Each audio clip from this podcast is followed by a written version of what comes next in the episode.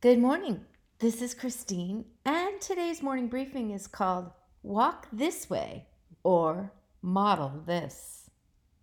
Many a basketball coach has learned from UCLA icon John Wooden, who had a winning record both on and off the court. To play under coach was to be mentored by him. It would surprise you to know what he taught first. He taught his young players to properly put on their shoes and socks. Beginning with the socks, pulling them over the toes and slowly, snugly pulling them over the heel and the rest of the foot, making sure there were no creases. Then the shoe, properly tying them, the same tension on each foot. Why? Because it ensured the player would not get any blisters or calluses, which could interfere with his ability to run up and down the basketball court many times. His strategy then? Start with the basics and then move to the fundamentals of the game teaching, coaching, modeling, mentoring. Coach John Wooden. As the lights go down on Paul's second missionary journey, we have a segue from Paul to Apollos, a Jew who loved God and traveled to Ephesus to use his stellar knowledge of the Old Testament scriptures to talk about Jesus. The passage is in Acts chapter 18, verses 23 to 28. I've included the link in your written briefing. If you took a couple minutes to read those verses, you surely noticed that there was a glitch in Apollos' teaching. It stopped short. He did not have the full story. As God would have it, Priscilla and Aquila were present in the synagogue as Apollos taught, and they invited him to their home to tell him the rest of the story after John the Baptist. Jesus lived died and rose again, then, when he had ascended into heaven, sent the Holy Spirit. You remember, it's recorded in Acts chapter 2, the day of Pentecost. The Holy Spirit would fill their hearts and minds. That's you. That's me, believer. Notice how Priscilla and Aquila recognized Apollos needed additional training. They were willing to meet his need and took Apollos to their home to teach and mentor him. They did not speak out and correct him before the congregation, nor did they criticize him and talk behind his back.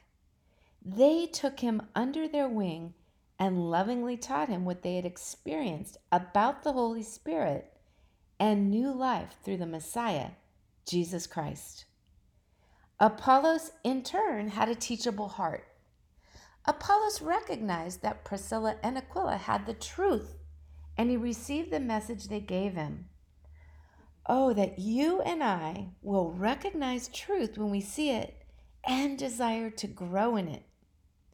The reality is this if we desire to grow in a particular aspect of life, we do well to talk to someone who has done well. Naturally, there are two sides to mentoring the mentor teacher and the mentee learner. I have experienced both roles for the purpose of spiritual growth. For years, successful business practice has recognized the value of learning from seasoned professionals within the same disciplines. After all, do we have to learn everything through personal trial and error? Or might we learn from others' experiences? The writer of Ecclesiastes said, What has been will be again. What has been done will be done again. There is nothing new under the sun.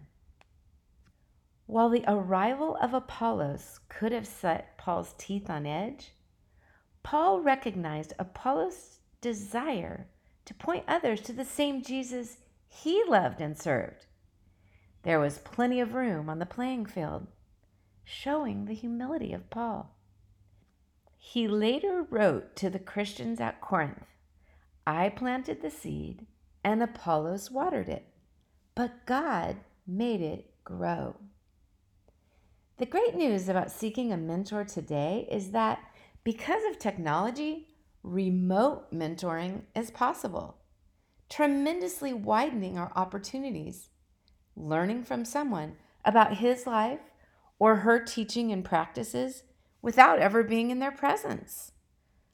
Learning keeps us vital and should be a lifelong thing, especially when it comes to living this life to the full as Jesus promised. Remember, he wrote, I have come that you may have the abundant life. John 10, verse 10. Lord, make us hungry for knowledge and humble enough to receive from other people you put in our path. Amen. Here's Jeremy Camp's When You Speak.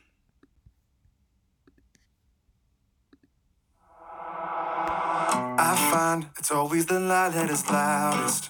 I know the one with the power. is never the one who is shouting, shouting. I lean in, I know that I need to listen. Through all of the thunder you whisper. Even in doubt, you are with me, with me. Like a love song that I've always known. Your word hits me deep inside my soul. When you speak,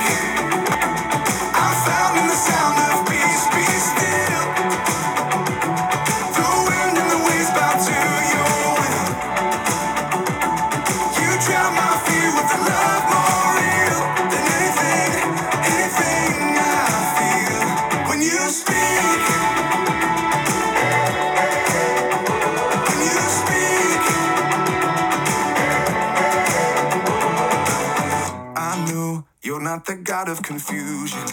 Why do I feel like I'm losing my mind every time? I can't see what you're doing. Like a love song that I've always known. Your word hits me deep inside my soul. When you speak,